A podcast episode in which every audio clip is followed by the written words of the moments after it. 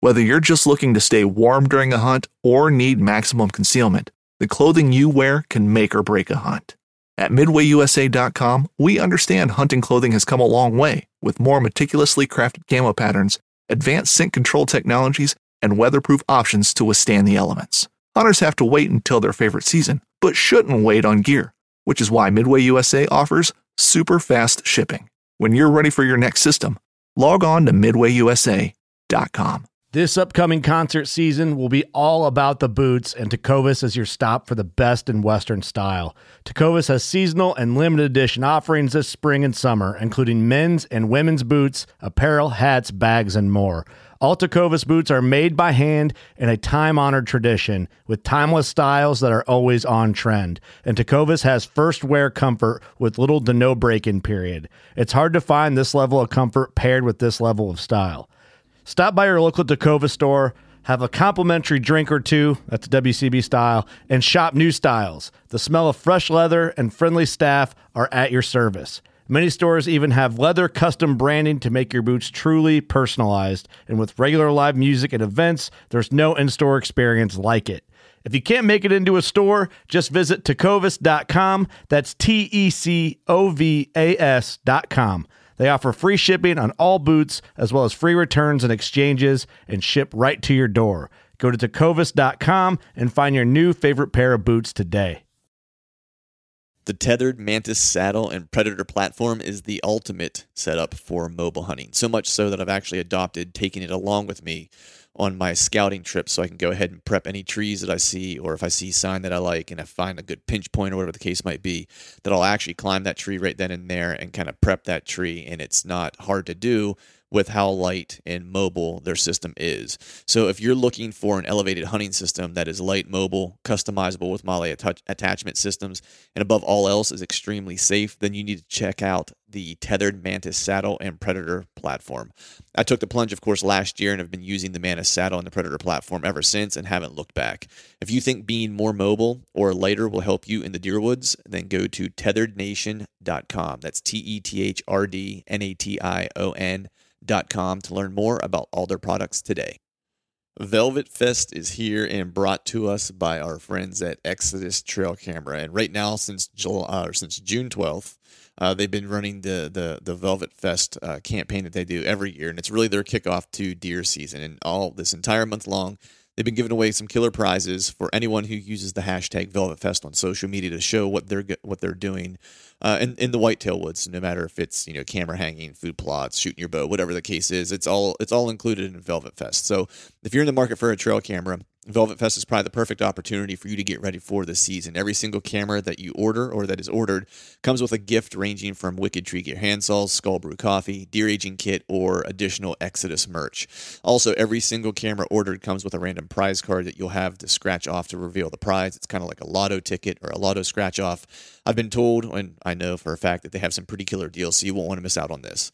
Uh, each week, they have a special offer along with a grand prize so just as a teaser, you know they've they've launched or they've delivered a couple of these grand prizes now at this point. So I believe this is the last week. So what we have going on for week three and week four is a Tethrd package in week three, and in week four will be the Exodus render package. And if you don't know what the render is, that is their cell camera. So you automatically be entered with any purchase on the website for the grand prize uh, that is uh, that is correlated to the to the week within the uh, campaign that we're in.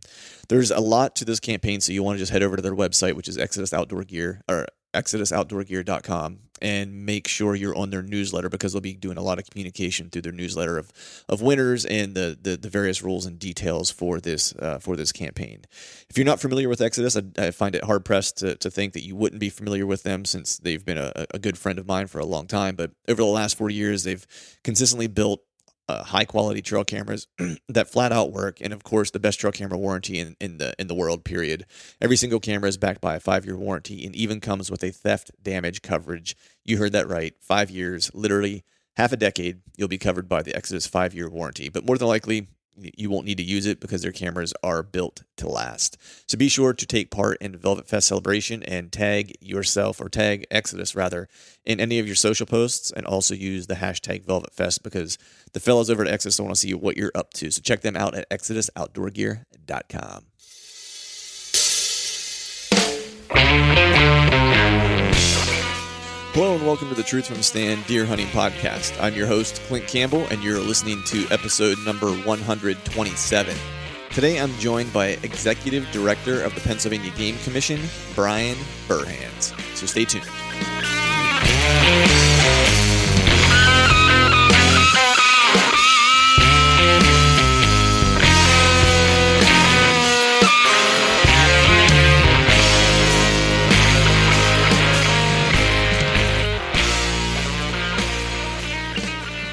Right, all right. What is going on, everyone? Happy Wednesday to you out there. Hope you are having a good week. It's a short week, hopefully, for everybody with the uh, 4th of July weekend coming up. So I'm looking forward to that. A few less days of work this week. And then, of course, I leave for family vacation, which I'm pretty stoked about. We're actually headed to uh, Maine. Going to do a little Portland, Maine.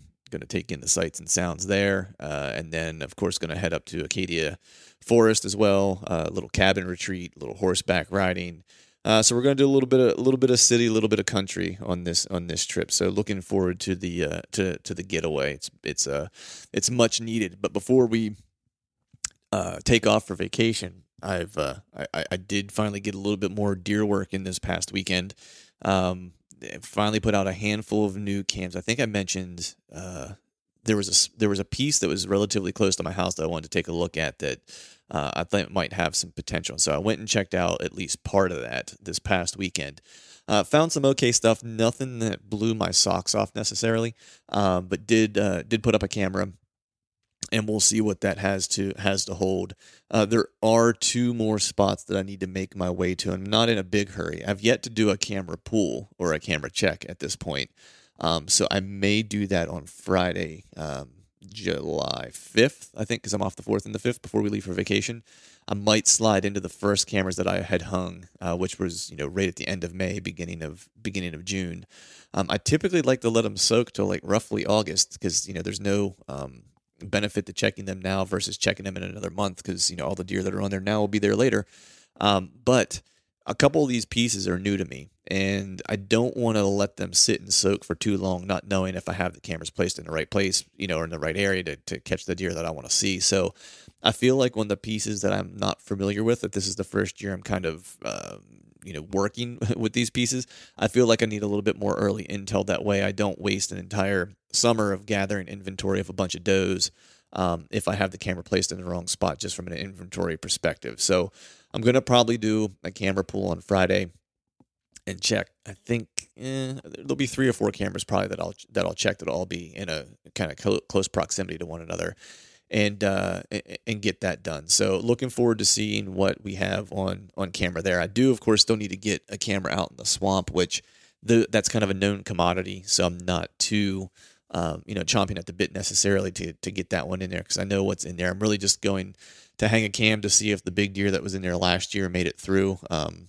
had a had a uh, I guess a cam picture of him late last year, so he made it through gun season. So as long as he didn't get hit by a car or something of that nature, or the uh, or the wilderness take him, uh, then he should still be around. So. Uh, looking forward to hanging hanging that one. Hopefully, I don't get into the poison ivy like I did last year, the poison sumac like I did last year, because that was that was pretty miserable. Uh, so we'll try to avoid that at all costs uh, this year. Uh, with uh, being on vacation, I should still be able to put out a podcast next week. I'm going to try to get one edited in, in advance that I had recorded previously. Um, that way, there's no gap in uh, in podcast for you guys if you're doing some traveling over the holiday weekends or the holiday week. Um, hopefully, I'll have some content out there for you to get you through through your drive. But with that, we're not going to belabor this up front much more. Um, so this is a, a, an additional podcast that my buddy Bo Martonic from East Meets West uh, podcast did together uh, while we were at Muster in the Mountains. We had a chance, of course, the last podcast to sit down and talk with Land Tawney for a little while. Uh, in this one, uh, we spoke with Bryan Burhans. He's the executive uh, director of the Pennsylvania Game Commission, and uh, you know, Bo and I decided to tag team this one as well. Um, you know, Bryan has a you know experience across a multitude of states in his uh, biology um, you know history i guess you could say or in, in, his in his career. So he has the advantage of kind of being able to see things from many perspectives and how state different states manage their their their wildlife how they approach their different rules and regulations. Um, and we talk a, a, fair amount about that but what we also talk about is just the um, you know some of the cultural differences that we have in the in the hunting community, uh, not just within our own here in Pennsylvania, but how they look in different states and how Pennsylvania stacks up to them in terms of what the similarities are and what some of the differences are.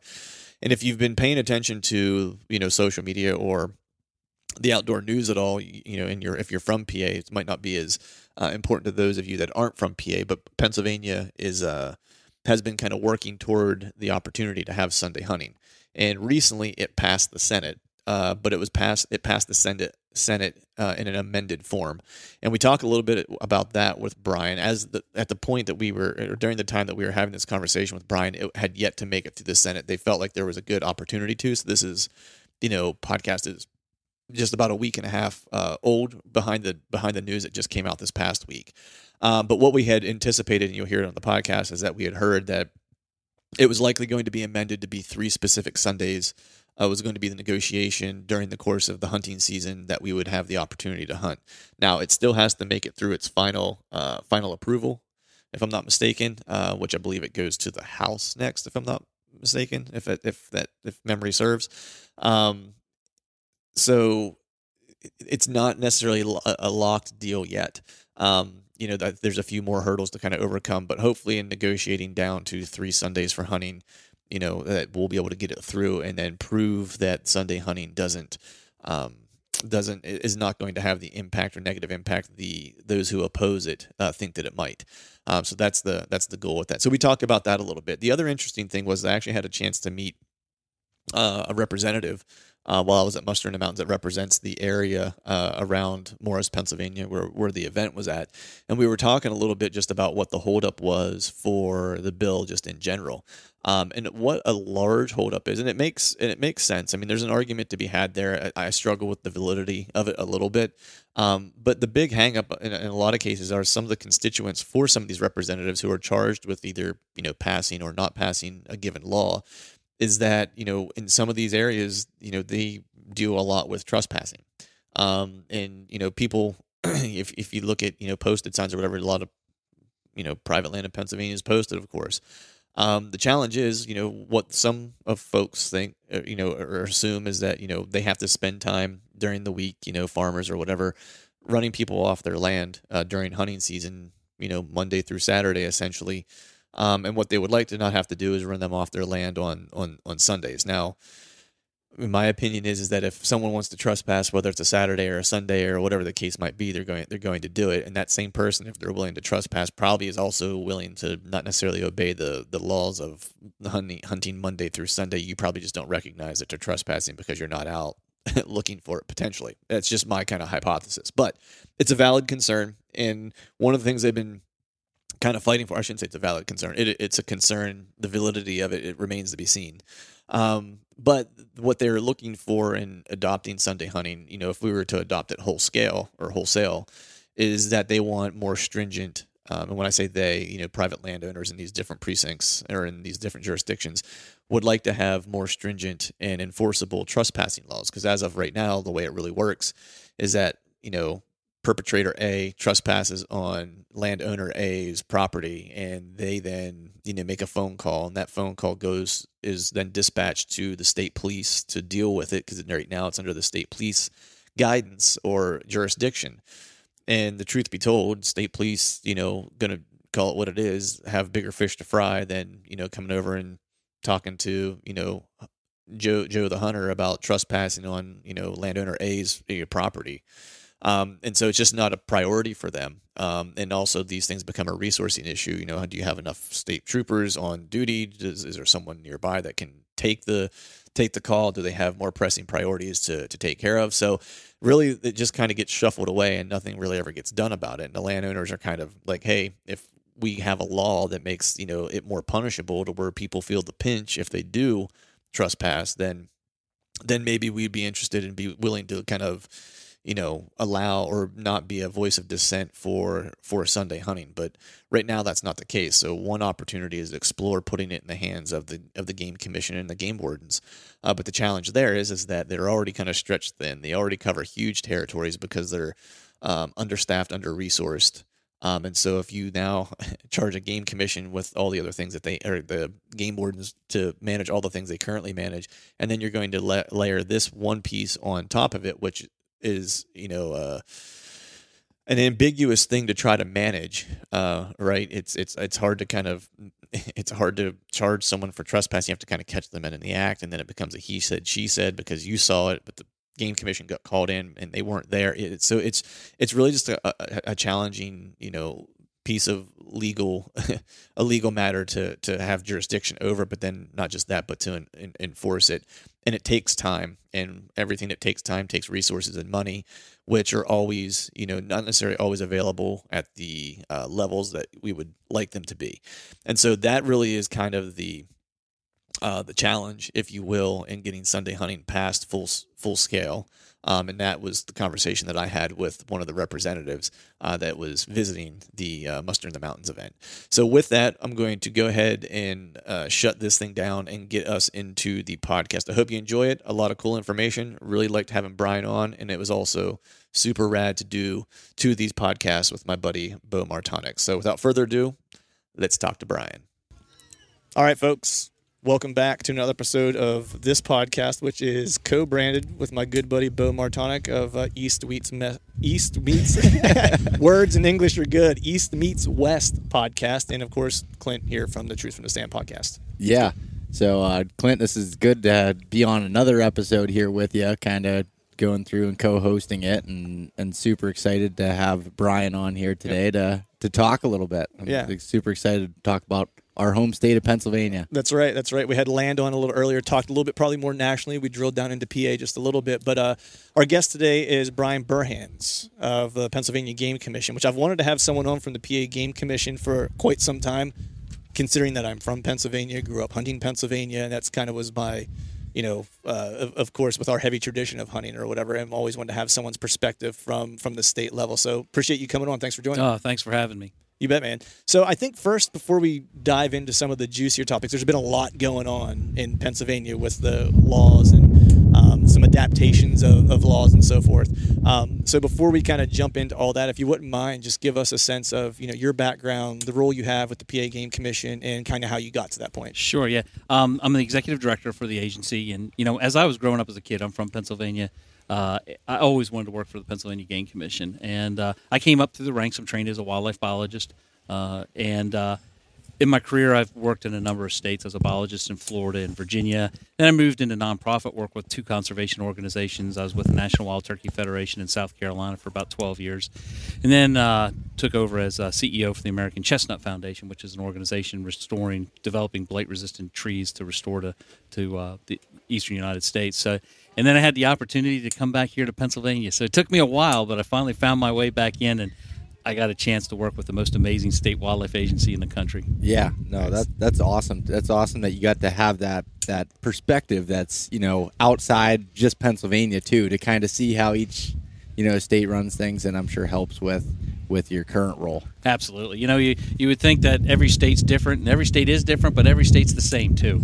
Um, but people are people. And, yeah. Uh, right. But it, it's it's a great agency, great state. I mean, we are so blessed here in Pennsylvania to have you know over six million acres of land open to public hunting. Pennsylvania Game Commission owns and manages 1.5 million acres of, nice. of ground that's specifically managed for wildlife as the priority uh, management technique. So we're lucky in Pennsylvania, and having lived in many other states where it's hard to find a place to hunt, mm-hmm. Pennsylvania, it's almost like falling off a log. Right. Yeah, we got we. there's no shortage of hunting opportunities in PA. I yeah. Think, you know, I think the misconception a lot of folks have, you know, in Pennsylvania, you'll hear people talk about there's not a lot of hunting. Well, you some folks will say that, right? I think those are the folks who maybe are referring to, um, you know, private access, maybe, mm-hmm. right? Uh, because for me, it's like I moved. I grew up in what I refer to as Pennsylvania, you know, which is the middle part of the state, um, and grew up predominantly on private land with family-owned farms and stuff like that. So I really never hunted public until I got until I got older. Now we still have those family farms, and I actually gravitate now toward the public just because of all the opportunity that's there. Moved to the eastern part of the state when I grew up in the you know central and western part of the state. Had no really understanding of the public land opportunities on the eastern part of the state, but now that's really kind of all I all I hunt. I think I do like maybe three hunts a year on our family property, you know, and then 95% of the rest of the, my hunting Yeah. in Pens- Pennsylvania is public Yeah. lands. You know? I grew up in southeastern Pennsylvania when when I was a kid hunting in the you know 70s and 80s. You just knocked on doors and you always got some place to hunt. You Yeah. know, and the place I used to walk out my back door and literally deer hunt was because I came up as a bow hunter. Uh, today, landowner won't let you on there, and a lot of the land has been posted. People are kept out. You know, I live in the Harrisburg area now, and for me, it's just a short drive to you know one of our biggest roadless areas that are state game lands, state game lands 211, uh, 53,000 acres, um, and it's just amazing the opportunities. That's just one. There's Yeah. many more right around there. Well, it's it's crazy. Like, so I, I grew up in Elk County, and that's where I currently live. And just in northern PA alone, there's two million acres of public land. You know, whether that's you know game commission managed, or there's there's state forest, or there's the Allegheny National Forest. You know, all that stuff is so many opportunities. And I was talking on the earlier podcast when I moved to the Pittsburgh area, I didn't realize how lucky I was. I took it all for granted, and like that. And we have all these opportunities, and even down there, I found a bunch of places after you look, but there's there's just so much and there's so many different seasons and just places to be able to go. And Pennsylvania's I, I feel lucky to you know have grown up here and, and still live here. You know. It's great because I mean I grew up like Florida, South Carolina, North Carolina, even Virginia. If you were willing to write a check for twelve hundred dollars, you had a place to hunt, and you had a lot of people hunting on that small little chunk of land. Yeah. Up here, you, you know there are there is some leasing that goes on in the state, but with so much public land, uh, it's just it's just I mean it's really truly God's country up here. Yeah. I want to ask you, given, given you've had a, a pretty, you know, um, a diverse background in terms of where you've lived and working in the in, in the outdoors, you know, across you know a bunch of different states. You know, knowing, and we'll get to some of the policy stuff that's going on in Pennsylvania now, but do you see a similarity between the hunters of those states, or are they different in terms of what they want? Right. So, Sunday hunting, and we'll get to that, is Yeah. a big topic in PA. But I'm just curious if, like, the attitudes and maybe even the awareness of what's going on with hunting, public lands, laws that are going to impact them, are they any more or less aware than the folks in PA? And kind of what's their kind of mindset? I think the Pennsylvania hunter is seems to be very aware of what's going on. I think there is definitely a cultural difference between the southeast, where you know the state has far less hunters, the seasons are far more liberal. Um, so y- the culture in Pennsylvania, you see this in Wisconsin and Michigan and Ohio to an extent as well. There's a different culture there because there's so many hunters out there competing for what is a finite resource. Yeah. Um, you know, again, as you get down to the southeast, you know, it's it's just not as many hunters, so the competition for the resource isn't as high. Um, and in Pennsylvania, you know, every state is a traditionalist. You know, we I, it, I'm not going to pick on Pennsylvania because they're really no more traditional than any other state. Uh, but you know, there are some things like Sunday hunting, which is all the other states have been able to shake that off their back and finally unravel that and get rid of it uh, because it's such a detriment to hunting and conservation. Um, Pennsylvania, you know, it's a tough state, you know, because again, I the competition for the limited resources that we have, and we have a lot of resources here in the state, and you know we just didn't do it that way before. And you know I get communications from hunters all the time, and you know some of the anecdotal funniest ones are, you know, I don't want another day because I need to rest. Yeah, Well, yeah. well, You don't have to go out and hunt. You don't have to go out and hunt. So, but but my buddy Bob, he's going to be out hunting, and he might get my buck. So again, there's a lot of competition in the state. And Oh, yeah. these this the Sunday hunting thing is really, you know, I, I always tell the story uh, when I'm up talking to people about Sunday hunting is that I, I, I do this for Nolan. Nolan's my 25 year old son, lives in uh, North Carolina, recently graduated from Western Carolina, and when we were growing, when he was growing up in South Carolina, we had, you know, I worked for a nonprofit, National Wild Turkey Federation. We we worked all the time, and when you work, when volunteers work. So, but Sunday after church was our time to go out and go turkey hunting, and we did that, and that's really all the time I had with him. We did a lot of turkey hunting together, but it was Sunday afternoons. We did skip church a couple times if it was really Right, hot, but right. uh, he, you know, to this day, my son's a diehard turkey hunter, and I don't think he'd be a hunter today if it wasn't for that opportunity we had on Sunday because he really doesn't hunt deer at all. Right. They started getting into waterfowl hunting a little more, but it's because we had that Sunday. And there's so many people like me. I was early career at that time. I didn't have much time. Um, you know, I had lots of time off, but having time to take off and being able to take off time are two different two different things. Two Yeah. different Yeah. things. So, um, you know, I'm really grateful that my son grew up in a state that allowed Sunday hunting, and I'm I'm, I'm glad I didn't raise my son here in Pennsylvania through those important years, Right. Uh, because I don't know if I would have been able to keep him in hunting. I know so many kids that come from hunting families that really never get into hunting, Right. um, and it's unfortunate to see. Yeah, I mean, I know for me, growing up, it was, know, hunting was a big thing in my family. It was like it was a birthright. Yeah. When you turned twelve, you were going to hunt. It was come hell or high water. That was kind of was the approach, right?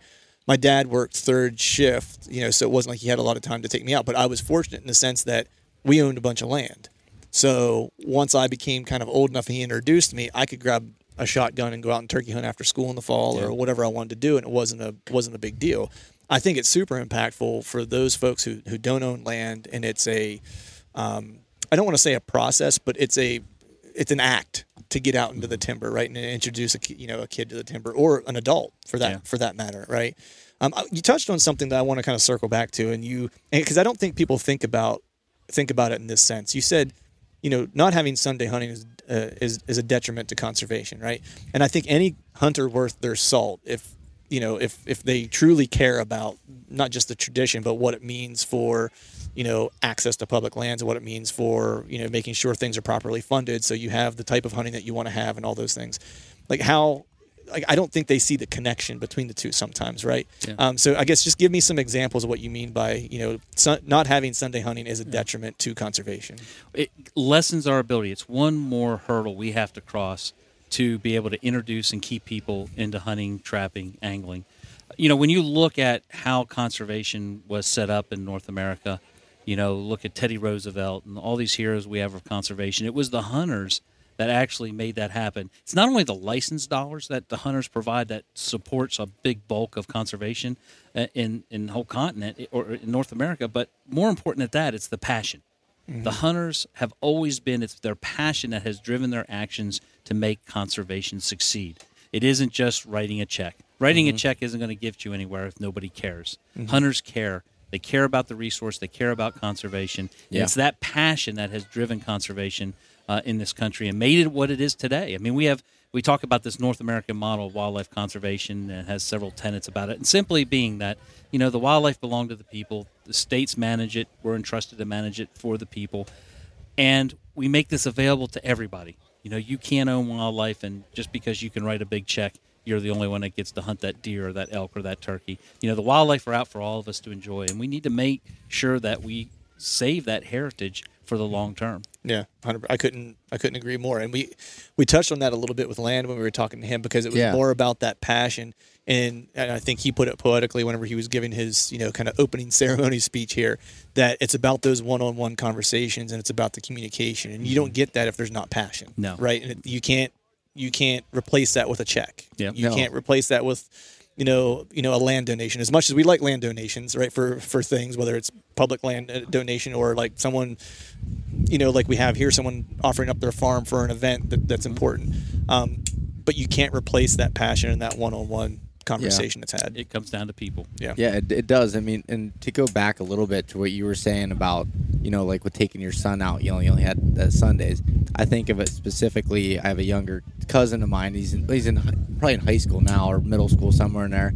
But we come from a really strong hunting family. But he's in school five days a week, and then he has football games on Saturdays. So Yeah. he looks, and then he, he can't get out, you know, until the seasons. Maybe he'll get out a couple days a year at most, you know, and and he likes it and wants to do it, but it doesn't have those opportunities. And who knows if maybe that you know liking it will just turn into I don't really care about it anymore. And there's you know one more person that we lost in the next generation that's going to be that's you know what we're looking for. We need that next generation to keep going up. You I mean, know, what other recreational activity has a day you can't do it? Yeah. I mean, I think about yeah, it. If you were yeah. a golfer and you couldn't hunt on, or if you couldn't golf on Saturdays, how Right. long would golf courses stay in place? If you were a skier and you could only ski, you couldn't ski on Sunday. How many ski places would close down? Hunting is the same thing. Yeah. you know. So it's you know it's not only that is it's about private property landowner rights as well. You know, Right. you pay the taxes on that land, you manage that land, you may farm that land or raise timber on that land, but whatever it is, it's your land, and then somebody's coming in and telling you you can't do a recreational activity on a certain day. Right. It, it defies all common sense. It's what blows my mind a little bit, right? Is that you know demographically speaking, right, our, our hunting group is if you were to create a bell curve or some type of chart, we would all probably lean more on the on the right side of the political spectrum, right, to a degree. Um, in that sphere, like we're more interested in less regulation. Let me kind of manage my own destiny, right? The left side is more about oversight, regulation, and, and big and big brothering to a degree. And I'm not making, I'm not going to get political here because I'm not making the argument that one's better than the other. But like if you just look at it on the surface, those are type two kind of principles of each Mm-hmm. side, right? And it kind of blows my mind that we don't like regulation on the on the right whenever whenever it's related to, to business or almost anything else. But when it comes to hunting, we want the regulation. Yeah. You know what I mean? And to me, that's the part for me that, I, that I'm kind of, I don't want to use the word hypocrite because that, that's a strong word, but it's like, you, it just doesn't make sense. No, and you look at one of the big arguments you'll hear from some people. Well, we want that day we our family can be out and we can feel safe. Now let's not Yeah. let's not uh, lessen their concern about safety. Right. Uh, Everyone has a voice. uh, everybody has a voice, and they have a real concern. Yeah, valid Whether or not it's valid and, and reflected in what actually is occurring out there Yeah. is is different. So I'm not going to in any way belittle individuals that feel maybe insecure or not safe out there. But let's look at some facts and some realities. For example, I hear this from some of the hiking groups all the time, and I'm a backpacker. I like to get out there and hike the Appalachian Trail um, through Pennsylvania. And when I'm doing it, most of the time it is on a Saturday Right. during archery season. Uh, even during muzzleloader season, um, I'll be out during the hunting season hiking. Do I worry? Absolutely not. Now, I also know the statistics behind hunting incidents and hunting. Right. I'm far more in any danger of, of going to the trailhead Right. than Yeah. I am being in a hunting incident. In fact, we just got through spring turkey season where nobody even I wears fluorescent orange, and we didn't have one single incident. So the argument about hunting being dangerous is completely a fallacy. It's it's not Yeah. true at all.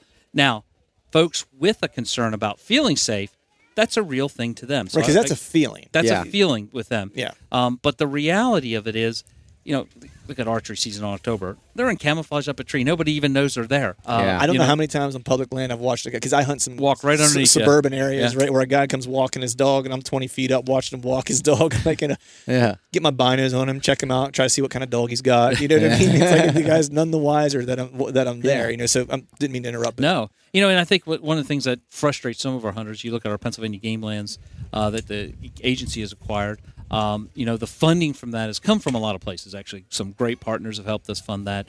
Uh, Pittman Robertson, which from the Pittman Robertson Act has helped fund. So that's shooters and hunters that are help funding that. We get land donations, and we have so many great nonprofits here in Pennsylvania that help us uh, acquire these lands. But hunters still have a lot of skin in that game, and they're being told, well, that day a week you can't even go on game lands. right. So you know that, that that's why they're so frustrated with this. And Yeah. again, crippling. We're, we're nationally we're seeing a, a decline in hunter numbers, um, and I think Sunday hunting is just one more nail in the coffin that doesn't have to be there. Right. So we've been kind of dancing around the, the, the Sunday hunting topic. So let's just kind of jump right in. So, you know, I've done some reading on it and so forth, and I've always kind of been aware of the blue laws growing up because, you know, it also, maybe as a youth, it was more impactful because, you know, you couldn't get a six pack on Sundays or whatever, right? That might be how some people are introduced to it. You can't sell cars on Sundays, right? There's a lot of different blue laws. So can you give us like a little bit of a historical context of like where the blue law kind of came from, Yeah. how hunting what came about to not be, you know what I mean, Yeah. uh, in, historically speaking. If you look at, especially in the in Pennsylvania, um, with, with the uh, Christian religious atmosphere strong, strong here in Pennsylvania. Um, you know, basically, and if you do the research on the blue laws, why they're put in place, it's it's quite apparent. I mean, it's stated their job was to keep your butt in a pew at church on Sunday. Yeah. That was the job of the blue laws was to keep you in church and not doing something else. Um, and I get that, but you know that should be up to an individual of when they're going to do their worship and when they do their worship and and how they consider uh, hunting as whether it's work or recreation or whatever their beliefs are. That's that's something that's personal, something Yeah. that makes at least to me no sense that it's mandated by law to keep my butt in church. Right. Um, you know whether you go to church or you don't go to church. Having Sunday hunting or not having Sunday hunting is not going to keep you in church or keep you out of church. Well, Yeah. not just that, but it's like I know plenty of folks, you know, who, you know, my good buddy, actually, he's a, um, he's a youth pastor, right, Mm-hmm. heavily involved in the church, and he probably wouldn't Sunday hunt as much, and he's stated as as much just because like he had, his job is to be in church, right, like to to work, but like I know for a fact, like for him, it's like part of his spirituality comes from being in the timber, right? And so mm-hmm. to tell someone that they can't worship in a place because it doesn't fit the the model that you think worship should take place in seems a little antiquated. You, know what I mean? think about it, hunting creates a lot of opportunity for us to contemplate. Yeah. Yes, it does. Hundred percent. We were talking about that earlier. Like, I, I talked about this almost any time I talk to hunting or talk hunting with somebody. Is like that's my place to unravel my mind. You know what I mean, and get a mm-hmm. perspective on not just you know where I fit into things. Right, mm-hmm. not to get all you know hippy dippy here, a little crunchy, but you know to think about you know you know what what am I doing? Like where's my what's my place? You know, am I doing the things the right way that I think that I should be doing them? Like all those things. I mean, it's, it's amazing what you come away with when you have nothing but time on your hands, right? I always hope a deer comes by and interrupts it. You know what I mean? Yeah, But that'd be nice. Yeah. I try not to get too far into it that I d- don't uh, miss the deer walking by. Right. but- Well, hunting means you know a lot Yeah. of things to different people, but I'm with you. I mean, part of what hunting provides me is kind of that charge down, that that kind of release of you know you're forced not to do anything. Yeah. I mean, Yeah. Where else do you go? When when you're when you're in your job or at the office wherever you work, I mean, it's constant go go go go. You can't you can't slack for a second. You know, as human beings, you cannot keep that pace forever. And for me, hunting provides that opportunity. You know, I'm a big turkey hunter, especially in the spring, which provides me more napping opportunities. My secret to turkey Right. hunting. So, you know, to me, y- you know, I don't get to hunt that much because of my career path, but you know, the time I do get out there uh, so very precious to me, and Yeah. and for to be told that, well, that day's off limits to you, Mm-hmm. you know, it, it's it's to me, it's crushing because Right. Yeah. you know, that I love to hunt. It's not like I can't I can't have solitude on a Sunday anyway. Right. I love to hunt. That's what I love to do. I was born a hunter. I've always been a hunter my whole life, and I'm going to continue to hunt. right. Midway USA brand product designers have one straightforward goal develop high quality, technically sound products and deliver them to customers at reasonable prices. If you are immersed in the shooting sports industry and pay close attention to every single detail, you know our products are built right and stand up to everyday use. Who has shooting mats and range bag systems to hunting clothing and just about everything for the outdoors? Log on and shop 24 7 with super fast shipping. MidwayUSA.com. Yeah, I think one of the challenging things, you know, another aspect of it is it just kind of came to me is that, you know, more and more people are moving away from rural settings because of job opportunities or lack thereof in, in more rural settings, right? And I'm a prime example of this because I grew up in rural PA. I would love nothing more than to live in rural PA and have be able to hunt out my back door, right? But for what I do for a living, that's just not just not possible. Um, and then you know not similarly but you know to build on to that you know my dad lives in north carolina right and it's hard for he and i to get to, together to share a hunt based on our work schedules and stuff like that and when he has time to travel all the way up from north carolina to pennsylvania to hunt and a lot of times we'll miss a hunting opportunity because you know he has maybe something he has to do Friday late. He can't get out till whatever time. He's going to drive up, get there late Friday night, have to wake up early Saturday morning, and then turn right ra- back around and go home. And that extra day of hunting, that Sunday, is probably a day that he would probably come up because he would get two days in to hunt versus one day that most of it's going to be travel, you know, and we're going to get to see each other for two hours, and one, an hour in the morning, an hour in the evening when we get back from, from hunting, and then he's got to get out of there. Yeah. And there's no opportunity for the next day. I'm saying, but when I lived out of state, I probably came up and I mean, let's look at it. Out of state non-resident hunting license is only hundred dollars. Yep. Probably the cheapest non-resident license I'm aware of. But I only came up during my, I don't know, 18, 20 years living in the southeast twice that I can recall. Mm-hmm. Why? Because I'm only going to be able to hunt one day. You know, my Yeah. son now lives in North Carolina. I've got better turkey hunting up here in Pennsylvania than they do in North Carolina. But I'm going to go probably hunt with him in North Carolina. Why? Because he, he's he's a young professional. He's in a new job. He doesn't have this time off, so we'll be able to hunt Saturday and Sunday together. So for me to make a ten hour trip down there, and then a ten hour trip it. back, Yeah. I want to make sure I can spend some time with him, Yeah. doing something we enjoy to do. But to come up here and do it for you know, especially early season, all I got is till noon. So he comes up, he hunts for eight hours, and we're done. You Yeah. know, eh, it- one mean- more time than that. I mean, that was exactly what I was going to say next about the non-resident thing. So I have a bunch of buddies from different states and everything, and I'll go say I go to Ohio to hunt. I'll go for a long weekend. I'll drive out Friday night, camp, hunt Saturday, Sunday, drive back Sunday night, and they won't buy a tag here because they're like, oh, we only get one day to do that. And they, I've had you know just in my small circle of people that I know be like, I'd buy you know hunting license in Pennsylvania, non-resident license, if I could hunt Sundays because it's not that it's the lack of opportunity or the hunting that they're not buying them. It's just the lack of time. Right, because I think You know? I think that was maybe true whenever I was growing up, as far as like the caliber or the quality of the hunt. You know, if if it's if it's you know whether it's antler size, and I'm talking deer specifically here, of course. You know, whether it's you know bone on the on the head or just age structure. Right, I know growing up, like there were some struggles, especially in the area that I you know grew up in. But now, you know, I, I don't ever remember growing up seeing the caliber of deer that I see that I see now, and more and more consistently. So there are definitely pockets in PA where it's like if you're a hunter from Maryland or even Ohio, that you can get on some really really good deer, and it's and and based on the cost of a non-resident license, especially if you tag out in Ohio and you live near Pittsburgh, there's no reason why you couldn't or shouldn't hunt Western PA because Western PA has some great deer, you mm-hmm. know, and you know, I just think about the amount, the additional amount of dollars we could pull in, you know, to help our public lands or whatever, however it's spent, if we could attract some of those non-resident hunters to get them to spend that hundred bucks or whatever it is on that tag to extend their hunting season. Yeah, we're sending them out of state right now. I don't Oh, know how yeah. many friends I work with or know that either have gotten into a lease or bought land in New Yep. York or Ohio uh, because they can go up there and they can hunt that, that Saturday, Sunday. I know I'm going to be buying a, a New York uh, out of state license because I have a Yep. turkey dog and I got a lot invested in this dog. I want to get out and use them. Yep. I got to work Monday through Friday like the rest of the world. Yep. Um, so we're going to head, you know, head up to uh, New York.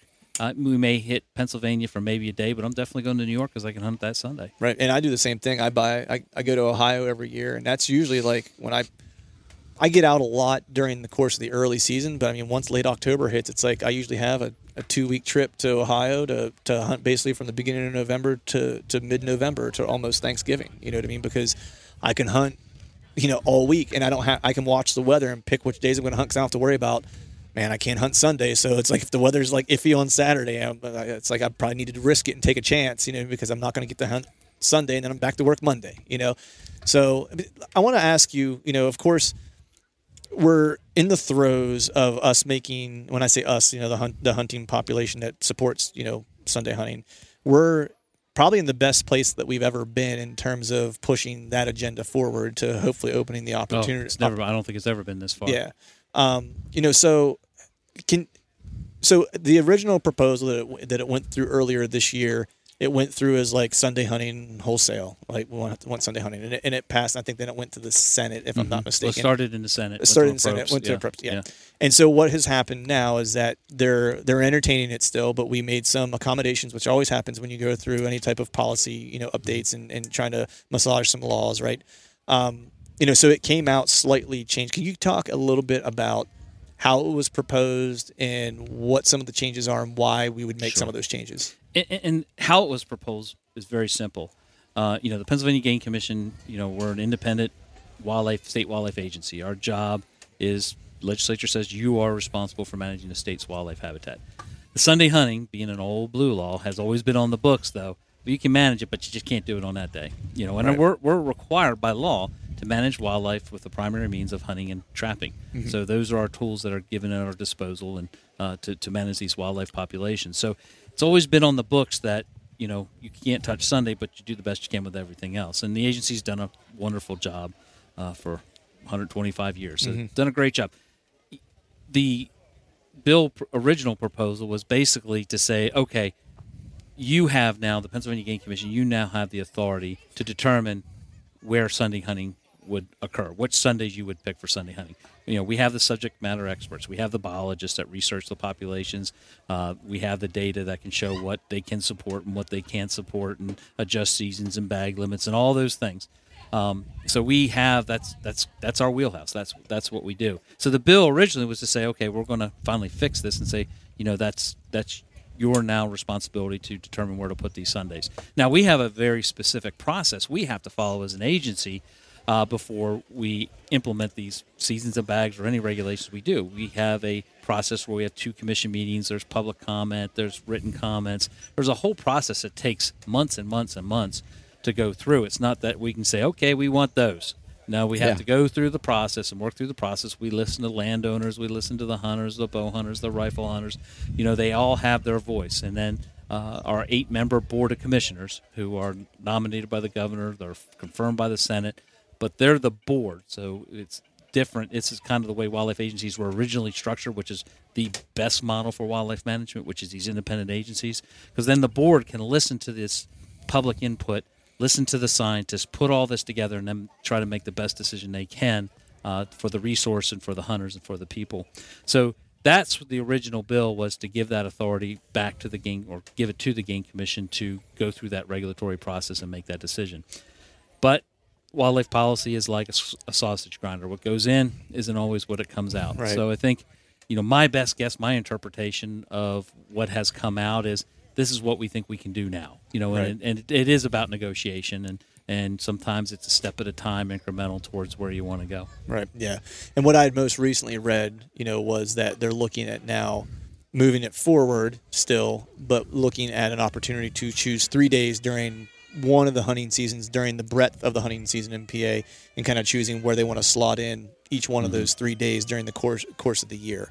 Um, which I'm always kind of of the mind, like you said, like everything's a negotiation, right? And I know some folks are up in arms about, you know, we shouldn't have to negotiate something like this because it's it just seems stupid that we don't already Well, it have should be based right? on the science. The Right. wildlife science would dictate where this is done. right, But right. Let's not ignore the social and political part of it because it's equally as important. It's yeah, it as much as you know we want to call it dirty baseball or whatever. Mm-hmm. Like it's a it's it's a something that you have to it- that exists and you got to work around or, or work with. And so I've always kind of been of the mind like yes, I would like to see it pass through fully and have Sunday hunting across the board like any other state. As you mentioned, you're like you're looking at the data.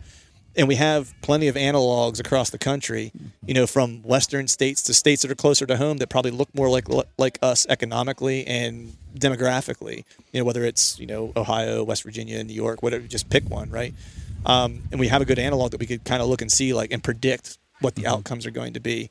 Um, but at the same time, I always kind of have the mind of like, if we need to prove it, I have no doubt that we can.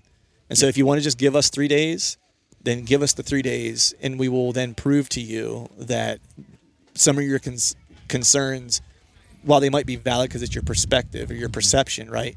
But we'll we'll kind of deteriorate that perspective, giving us the opportunity to prove you wrong. Yeah, and I think know? that's that's the right approach. Um, Yeah. And you know, and again, you know, we've got a wonderful legislature in the state of Pennsylvania that you know you can't just say, "Well, it's the legislature doing this." Mm-hmm. This they're they're really a byproduct of the people. They're listening Yeah. to their constituents. So it's not that we have crooked politics in Pennsylvania or anything like that, or that this group is bad and this group is good. It's just this is the way the system works, Yeah. and it doesn't work very fast. And you know, you look at Washington D.C. Thank goodness we have gridlock in Washington D.C. Can you imagine if everything ran at, at a moment's glance? We'd all be in trouble. So Right. you know, government does work. It is slow, but it's slow for a reason, and it, it works better that way when it's like this. So Yeah. Yeah. this whole process, although it frustrates us as hunters, it's still not a bad process or process. And you know, uh, the members of the legislature they're making tough decisions that impact them and their constituents, so they really have to pay attention to that. Uh, respect what they do and what they bring to this process. But at the end of the day, I'm a believer that eventually here in Pennsylvania we'll eventually Yeah. have Sunday hunting. right. Well, it's it's like so if you think about it, I do this at work too when I have tasks that I'm working on. Okay, say we have a problem and the end goal is this, but getting the end goal might not be maybe say it's money or it's time or something that you can't get 100% there, but you can have something that you can put in place that's getting you like 80% of the way there, just not 100 that's one step in the right direction. Yep. For me, I'd rather start moving that way rather than it's all or nothing, you know, that that Right. type of thing. And Well, I that's mean- kind of how I look at this as far as yes, I want every Sunday, but let's if if they're going to give us that little bit of a start, that's good and let's keep pushing, Yeah, let's you keep know. pushing it. You know, Yeah. again, you look at the safety record. You know, we have a hugely successful hunter trapper safety course here in Pennsylvania. You know, started in 1960, 61. Um, and it's been you look at you look at the track record of safety in Pennsylvania, like other states, and it is just phenomenal. Mm-hmm. Um, it is a safe activity to be involved in, and um, you know, so safety isn't the issue. And I understand somebody wants to walk, you know, but the bottom line is Pennsylvania, you know, if for private lands at least, the landowner decides who's on there. Yeah. You know, they can say, no, Yep. I don't want anybody hunting on my land. In fact, the agency's offered that we'll provide you no Sunday hunting land signs for your land if that's what you so. Right. Um, but you know, we'll we'll see what happens. I'm hopeful. Yeah, I'm, I'm hopeful too, and I think you know nothing. wa- Rome wasn't built in a day, so we just kind of have to keep plugging away toward the end goal. But it was quicker than getting Sunday hunting. It was probably quicker than getting Sunday hunting. I'm not going to argue with you there. the uh, so I'm just curious because you know I, I think there's a lot of and maybe it's not a myth, but you know I'm curious who's historically opposed Sunday hunting, right? Because you know there's always interests in politics, as you mentioned, whether it's your constituents, you know, whether it's you know private folks, whether it's business groups or whatever the case is. Everyone has an interest in in, in different things. And so one thing I think historically, and Bo, tell me if you've heard anything different growing up in PA too. Like I always heard that the Farm Bureau was one of the biggest oppositions to Sunday hunting on the premise that they're you know having the voice of the of the farmers. And Pennsylvania historically has been a big agricultural state probably until the recent past maybe 20 years right? And that they had a lot of influence because we were an agricultural state so they ha- held a lot of the the dollars right? So I'm just curious do you is there any truth to that or where does the opposition come Yeah, from? Farm Bureau has been very active in this. Um, you know, they uh, have been obviously very influential on this decision. Um, what we've seen recently, though, is a splintering within the Farm Bureau. Uh, there's a lot of farmers that do want Sunday hunting um, because we've got deer populations that are really hurting. Is you know, you look over the last 20, 30 years, especially more and more private lands are being restricted to hunting for a number of reasons. You may have a hunt club that doesn't want to shoot any does, and they're just pounding the heck out of that poor farmer's uh, crops, and he's not able to make a living. Uh, you've got land that's just posted for no hunting at all.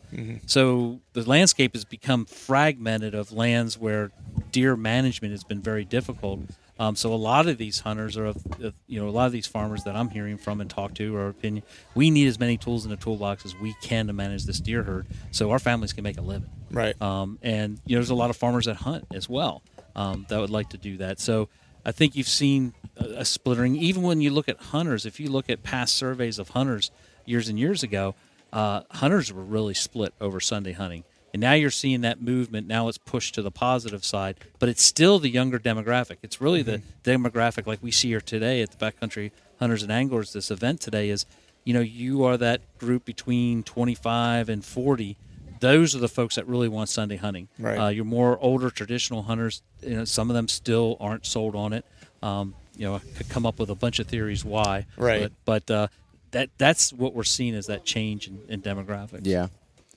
So uh, that was so that kind of confirms right there, there's a there's a dog in the fight there right and that's kind of what the myth Mm-hmm. They've ha- been has official They- about their their about- statement about on the their Farm stance. Bureau. Yeah. right yeah so who's who's you know it, it takes an equal and opposite reaction to move the needle right and so you have them in their position that they've been you know clear about Yeah. so what has the equal and opposite reaction been in support of Sunday hunting? Like where has that where has that come from? Because it's Sure. you know, it's it as you had mentioned, it's it's a layered kind of approach, right? It's the constituents, it's business interest, it's all these things, right? So we have the constituents, we have, you know, the uh, the the, the populace, right?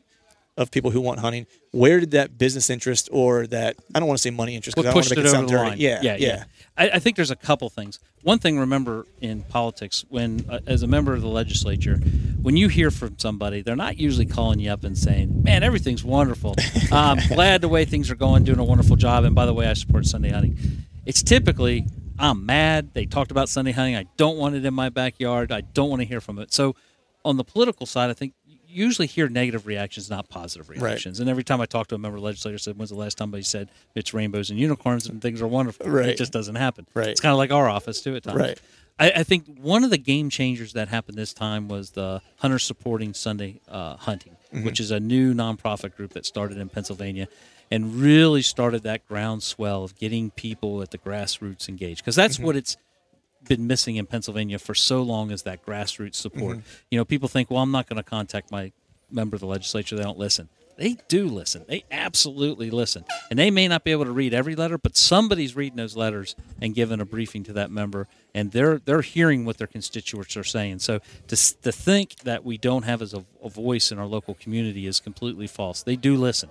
Um, so you know that I think this hunter hunter supporting Sunday hunting group um, really has helped shift that needle tremendously uh, in Pennsylvania with this go around. Yeah, and and they've they've taken a, a little bit of a similar stance as backcountry hunters and anglers with their approach of getting the grassroots going and contacting le- your legislators. Because, I mean, before BHA, I never knew that you could actually do that. I was always just like that you could call them and contact them. I remember I filled out a form like it was almost like a general email I was going to send to my local representative, and I just put like a few of my own words in there, but it was basically a copy and paste. He called me, you know, um, can't remember his last name was. Uh, that doesn't really matter. But anyways, where I was living at the time, he called me right away and was like, "Hey, what's you know, I What- got what's the I got your letter. Yeah. What can you give me your points?" And I talked to him, and it was really, you know, really cool about it. And the, the guy was just was he listened. Let's put it that way, you Yeah. know, and and that that made me feel good. Like, okay, it is possible to get your word out, no matter who you are or Right. you know what your concern is. If you have a valid concern and have reasonings behind it, you know, they'll listen. Well, I think too, like doing stuff like that, it's a lot harder. You know, this is just a big reason why people should get involved as much as they're, as much as they, they they're capable of, is that it's really hard to be a jerk. And I use this in, in business, like in the business that I work in, whenever it's a human on the other side that you're dealing with. Yeah. It's really easy to discount someone when you don't have a face, you don't have a name, and, and it's just a random email that came that came in, and you have no clue who the person is and how, what their feelings are, right? I I use that in the line of work that, that I'm in. I try to humanize things because it makes it a lot easier to talk through difficult conversations. But to build on what Bo said, I wanted to ask, you know, you brought up BHA, and that was kind of where I was going to go. That grassroots kind of approach.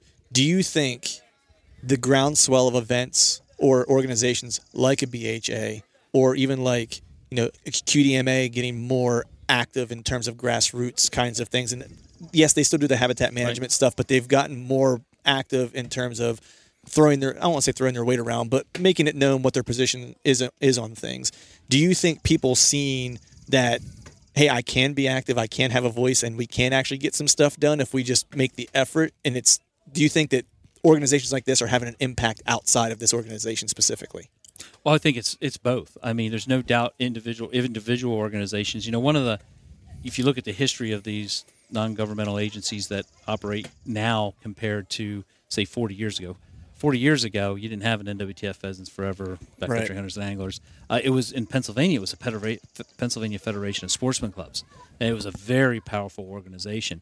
Now, what we've seen over the years is these groups have now splintered into these really more specialized Niche. interests. Yeah, ducks and deer, and, Right. and there's nothing wrong with that. But the voice has weakened because Mm. they they've splintered out.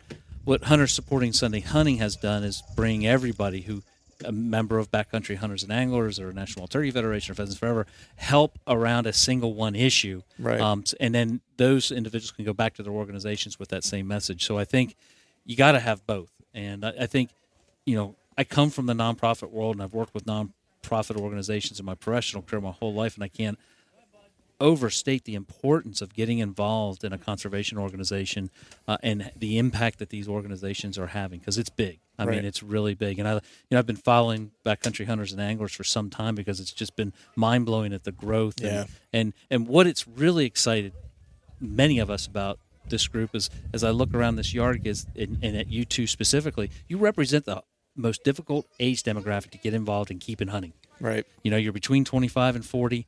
Your early career, things are hard right now, and Right. yet you guys are capturing those people and getting them engaged.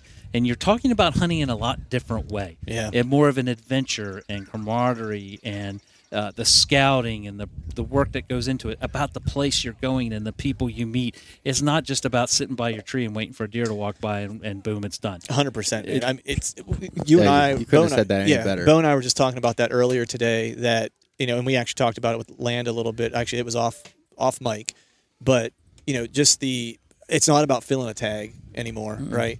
Um, and just even Bo and I sitting here doing this podcast together and co-branding it, like there's so much divisiveness in the hunting community at times, right? That I think this newer group of, of folks, because it's you know guys like Bo, we have a friend Kevin Vistison in, in, in Michigan.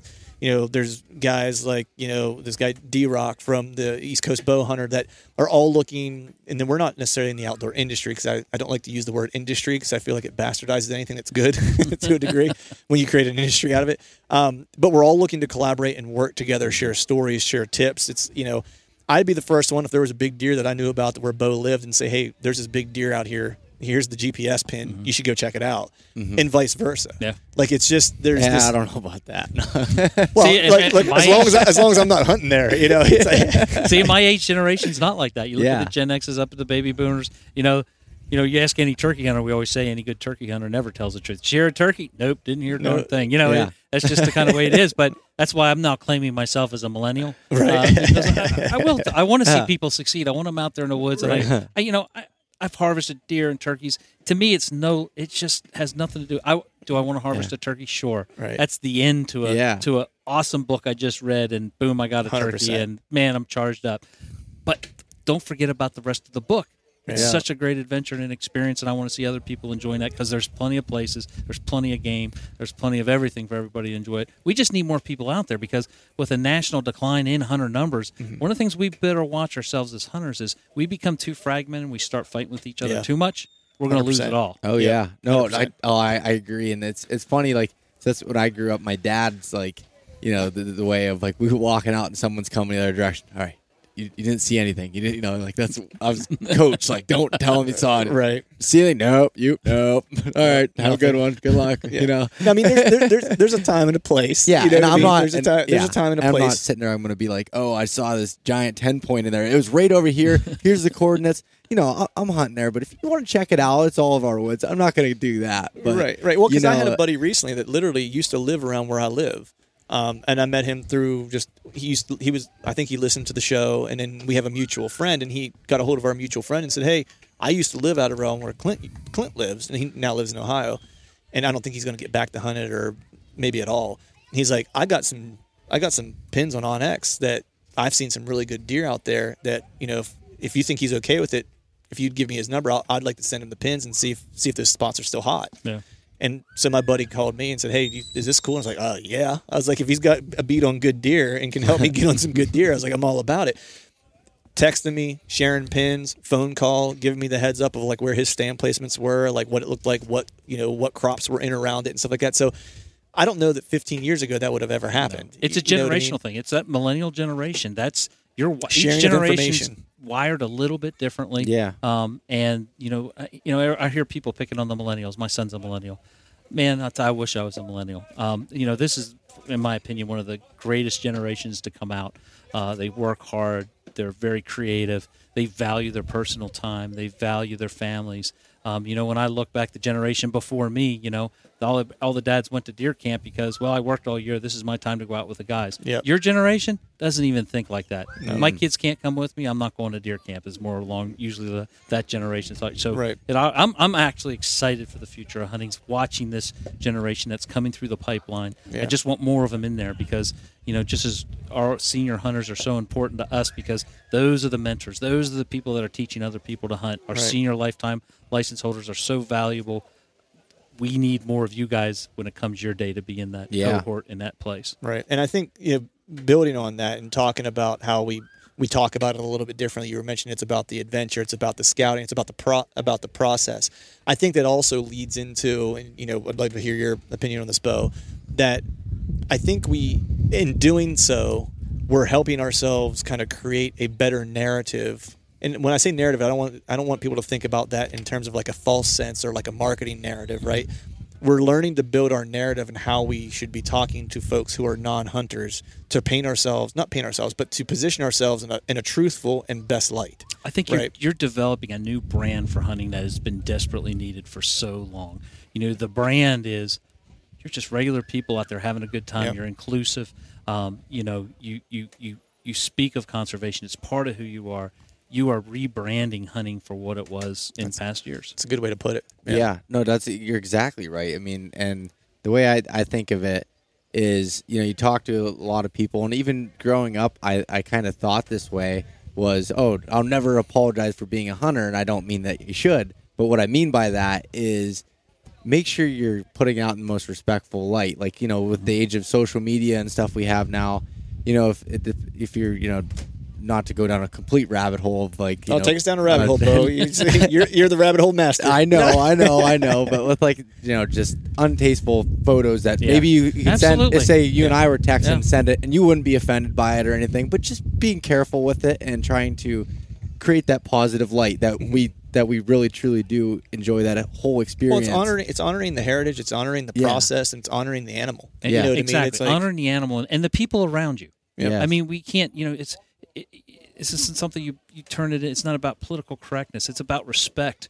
For other people who may not understand your values and your heritage. But I can tell you what, if you don't respect their values and you present a deer with its tongue hanging out and blood's everywhere, you'll never you'll never get them to support hunting. You got one sure. chance to make a first impression. Yep. Plain and simple. Absolutely. You know what I mean? And and what is what foot do you want to put forward as a group? Yep. You know, and that's kind of how I always try to try to think about it, right? And I I understand people say that you know I should be able to post it however however I want to. Yeah, you are allowed to post it however you want to, but you're also going to endure whatever those consequences are, Yep. right? Well- I've always said I was always interested in possibly going to law school growing up, and constitutional law was like one of my favorite classes in in, in college, and I loved free speech. Like the First Amendment was, of course, one of my favorite because it was always so misinterpreted, right? Because people assumed that free speech meant that there was no consequence for their speech. It's like, no, it's actually the opposite of that. You're free to say whatever you want and be an idiot if you would like, but there is an equal and opposite consequence for idi- idiocy, Yeah. and you will and you'll find out what that looks like. You know what I mean? So, um, so that's kind of how I've always approached it, and I think we're seeing more and more people begin to a- approach it that way. Um, Absolutely. and I think those, you know, it's um, not that I want people to fit out right, but I think people, I think there's this sense of pressure in in in, in some groups of like being able, and I don't want to say fit in, but assimilating to how we need to act, right? I put it in the sense of like if you go to a job that's you know or a new company, and I just joined a new company that's very family oriented, very tight knit. It's a small group. In the first like 30 days, like you're either going to fit in or fit out, right? It's like they you're going to know whether or not that's going to be a place for you long term, or whether you probably need to be looking for somewhere else, just because they have a definitive culture that you need to fit into, right? And they hire for that. I think hunting started to become the, the same, where there are more and more people every day trying to approach it. And I don't want to say the right way because there's I haven't written a book on the rule of like how we should be as, as hunters, but I think there's an unspoken kind of understanding, moral and ethical compass that we all want our brothers and sisters to follow. Mm-hmm. And if you're not following that, it becomes pretty apparent, and and you kind of look like a jerk. You know what I mean? And that social pressure either makes you adapt and rethink, or makes you be quiet. You know what I mean to a degree. And then you have the opposite, which is the ten percent who's just loud and obnoxious. And Yeah, you and- want to you want to do you want to create a brand that looks like the stereotype that's painted, unfortunately, of a Right. few, or do you want to be what really the majority of our hunters Yeah. are, which are great people that love love the environment, love love wildlife, love Mm-hmm. their families, love their friends, and we can have differences. Hundred percent. We can all be different. Yeah. You know what I mean? And we don't have to all do it the same No, way. But if it all comes. turkey comes hunting is more fun than Right. No, just true. Nice. So I want to jump to this next this next topic because if I talk anything about turkey hunting, it's a losing conversation Yes. for me since I'm the world's worst turkey hunter, admittedly, except for Bo 'cause he he knocks his front teeth out with the shotgun. Yeah, it's pretty close told to me that. told yeah. me that story last night. It was a good one. Yeah, I know. um, so I want to talk to the other big thing that kind of happened in the state as far as hunting is concerned is hunting season changes, Yes. right? The the dates that, that are Saturday changing. opener. Yeah, Saturday opener for deer season. You would have thought that the world possibly was coming to an end with the firestorm that happened on, on social media. So, if you could just give us a little background about where that came from and you know how that's kind of changing. Yeah, for you know, several decades now, the Su- Monday has always been the Yeah. opener uh, for our rifle deer season. You know, and, and deer hunting is a an amazing tradition here in Pennsylvania. When I say about traditions, I mean with Pennsylvania. I don't think there's any state that has a stronger deer hunting culture and tradition than Pennsylvania. Um, so, one of the challenges that we have uh, in hunting, we've talked about this before, is you know keep keeping people involved in hunting and creating more opportunities, reducing barriers is probably a, a better, Better, way yeah. to look at it. And when you look at the numbers, and you, I look at hunters that come through a pipeline. So you start out in Pennsylvania, maybe you start out you're 11, you get your hunter safety. Maybe you started as a mentor, but you're 11, you come in and you get your hunter safety course. And I get a big group of potential hunters that come in, and of that big pot of young to be hunters, a few of them transition and actually purchase a hunting license and actually go hunting. What you end up seeing is right when they hit about those college years, it plummets. Yeah. and then it plummets and it stays down there for quite some time till you know really get into the late 40s and 50s you know why is that happening? Well it makes perfect sense. You know you go to college you don't have time to hunt. The only time i haven't hunted in my life i only did it one semester. It was such a bad semester i actually grounded myself from hunting. Because i'm such an addicted hunter i was afraid i wouldn't get my work done so i grounded myself. It's the only time in my life i didn't buy a hunting license um, and it was just for one spring. Uh, but when you look at the Saturday opener, we know that we need that that 25 to 35 because right now, okay, you're out of college, you're you're just starting your career, you don't have any vacation days built up, or if you're not a if you're working a trade somewhere, you're in, maybe in a union, you don't have any seniority, you don't have the time. If you do get time, it's not going to be a weekend. I guarantee you that. Right. So we got these early professionals that are out there and, and they're working their careers and they got young families and all the demands that come onto them for their families. And um, you know we talked about changes in generations this generation is very much tied to their families. And and that saturday opener was designed to provide that opportunity especially for uh, this age this 25 to 35 40 year olds to give them more opportunity uh, to get out there and at least get out, be have a chance to get out there on first day of rifle season. Right. You know, you still have many places in Pennsylvania schools that allow that Monday, so they got the Monday, but now they've got that Saturday. Um, Now, imagine if we were to get Sunday hunting in there. Yeah. Then you Great. talk about what's happened in the decline of hunters going to the north central part of the state. You know, they say, well, there's there's just not as many deer. Now, there's plenty of deer in north central Pennsylvania. I spend Yeah. way too much time up there. Some absolutely fan- knock your socks off deer hunting in that part of the state. But at gas being over three dollars, about three dollars a gallon, am I going to go up for one day? Right. I'm not. Uh, Not when I've got so much deer where I live in Harrisburg and I've access Yeah. to Lebanon and all those other kind. I got tons of deer down there, but for me to go up there just for a day, spend all that money on gas just to hunt one day, you know, you know. Now I understand the discussions around the tradition because the camps they meet with another camp and they do Right. those things. I think it, that's more of a, a, a generational change too, and that you know I'm a hunter. I you know when I'm going out, I love to see my buddies that belong to the deer camp. I belong mm-hmm. to a state lease camp, you know, traditional Yep. deer camp. Love getting to see those guys. I see them throughout the year. We have meetings about quarterly. We go up for work days and we do all these things. Um, but when I wa- when I want to go up there, I want to hunt. Right. I'm not going up there to drink and play cards and tell stories. I'm there because I love to hunt and I want to be out in the woods. Yep. And in fact, what's ironic or not ironic's not the good word. What's interesting to me about this Saturday opener, just from a personal standpoint, my son, uh, as I mentioned before, we turkey hunted. We didn't get a chance to really do much deer hunting. This year, this Saturday will be the first day he'll be able to ever deer hunt with me Nice. in his 25 years of life. You know, he lives in North Yeah. Carolina. He'll be able to come up for Thanksgiving. We'll great. probably spend Friday fall turkey hunting. We'll go to camp. We'll go ahead and hunt on Saturday, and then he has time now to get back to, to North Carolina because he's got a new job with no time off. Yeah. So- No, that's awesome. so that's why it was put in place, and we're going to monitor closely.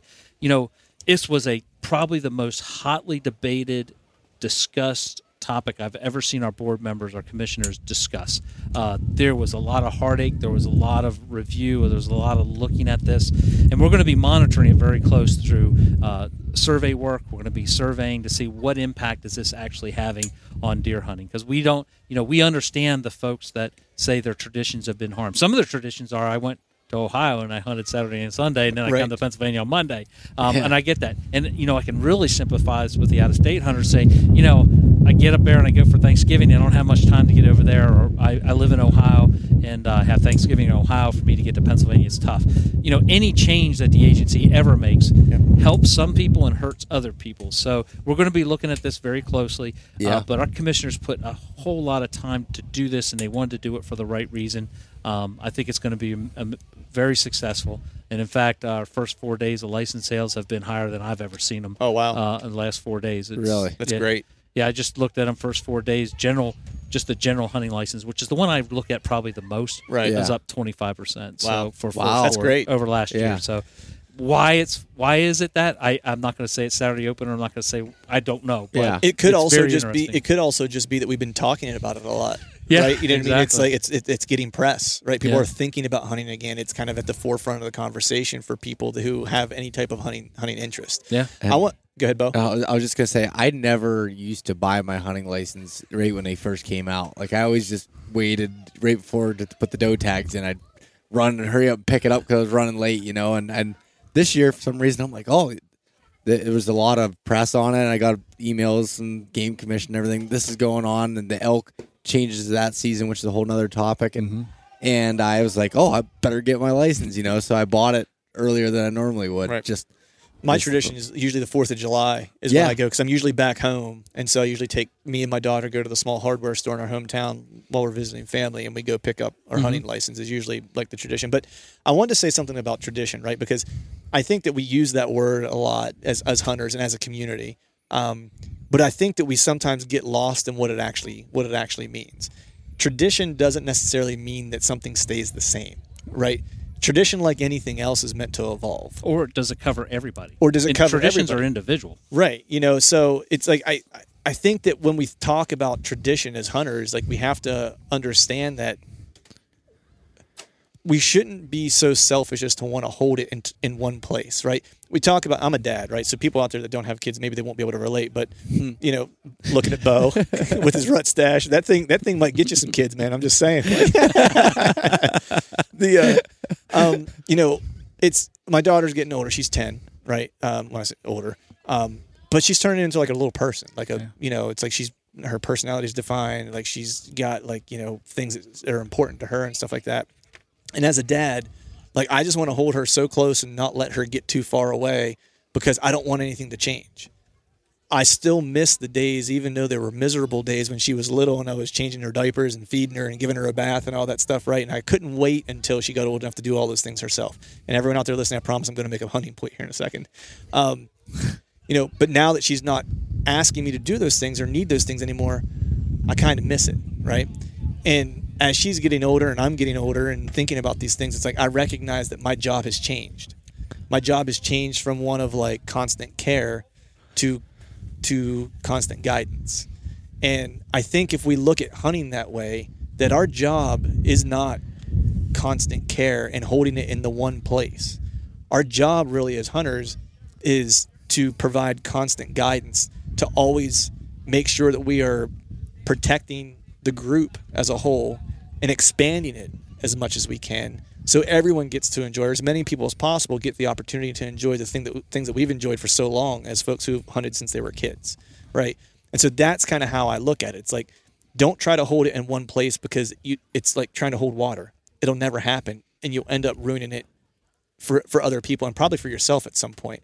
But just appreciate it watch it grow watch it adapt and be the change that you want to see in it you know because traditions are different from anybody. There's a, a camp culture in Yeah. North Central Pennsylvania has a tradition of its own, very unique, and I, I am part of that culture as well. But there's individual cultures. I know people that they wait for first day of small game. They may go out and hunt pheasants. That's they get their kids and they that's what they do. And traditions change through time, and you know, Yeah. with changing in your family dynamics, you know. Mm-hmm. Uh, you know, my son, I couldn't wait till youth spring turkey day. I mean, that was my Right. tradition that we developed.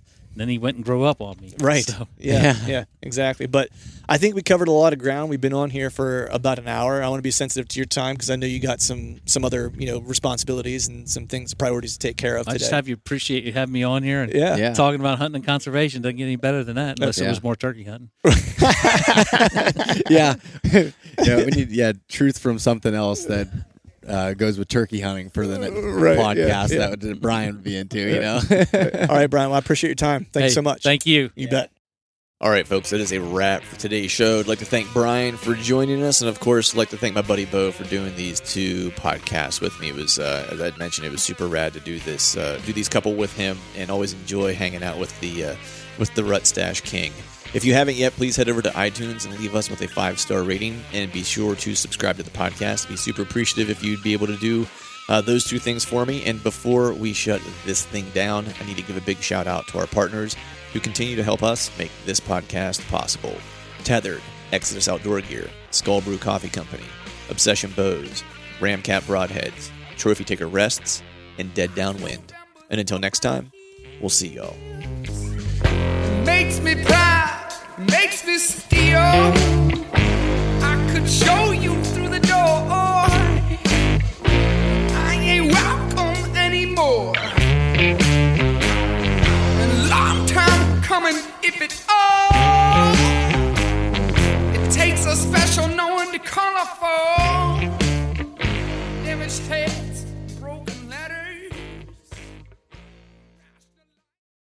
All right, gang. The new Truth merch is in stock at truthfromthestand.com and on YouTube below any of the Truth from the Stand videos.